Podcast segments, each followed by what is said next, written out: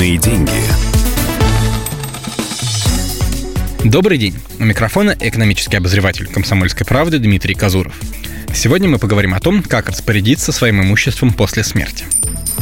Вопреки распространенному мнению, написать завещание вовсе не значит готовиться к отходу в мир иной. Делают это даже молодые люди.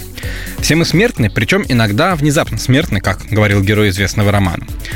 Родственники тех, кто забывает об этом прискорбном факте, потом годами могут судиться за доступ к общим накоплениям или потерять деньги из-за незарегистрированного брака. Составить завещание можно в любом возрасте после 18 лет, главное, чтобы вы были дееспособны.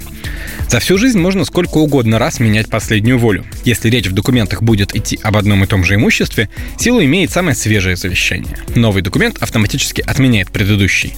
Кроме того, завещание можно просто аннулировать. Согласие наследников на такие операции не требуется. Они получат право на имущество только после смерти человека, а пока завещание никак его не ограничивает. Точно так же можно свободно распоряжаться своей собственностью при жизни. Например, сначала завещать квартиру детям, а потом продать ее. Договор о сделке купли-продажи отменят завещание. Получить квартиру у законно купивших ее людей только потому, что когда-то она была завещана, не получится. Обычную бумажку делают завещанием подпись нотариуса. Если вы просто напишете, как хотели бы, чтобы разделили ваше имущество после смерти, это не будет иметь юридической силы. Листок должен заверить нотариус, который будет хранить у себя его копию, а после вашей кончины раздаст документы наследникам. Впрочем, в определенных обстоятельствах можно обойтись и без нотариуса. За границей вашу последнюю волю удостоверит сотрудник консульства, в больнице главный врач, а в колонии или тюрьме начальник этого учреждения. Единственный случай, когда завещание можно не заверять, это чрезвычайное обстоятельство с непосредственной угрозой жизни. Например, человек попал в аварию и понимает, что может сейчас умереть. Тогда достаточно, чтобы его слова о том, кому должна достаться квартира, а кому машина, слышали и потом подтвердили два человека. Человек не обязан никому рассказывать о своей последней воле.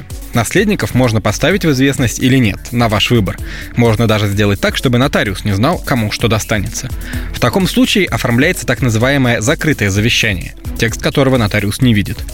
Кстати, эти люди в любом случае связаны тайной завещания. Если разгласят последнюю волю человека раньше времени, их ждет крупный штраф. Личные деньги. А, а можно денег на... Конечно. Мы не спросим, для чего вам деньги. Мы просто можем их вам дать. Всего за 45 минут под залог ПТС на собственное авто. Я не могу без машины. А машина останется у вас. Пользуйтесь. Хорошо. А то кредиты задушили. Мы можем помочь. Рефинансирование на выгодных условиях. Получите деньги и вздохните свободно. Звоните 135 30 70. Код города 495. Повторяю. 135 30 70. Предложение не является публичной офертой. ООО МКК «Залогатор».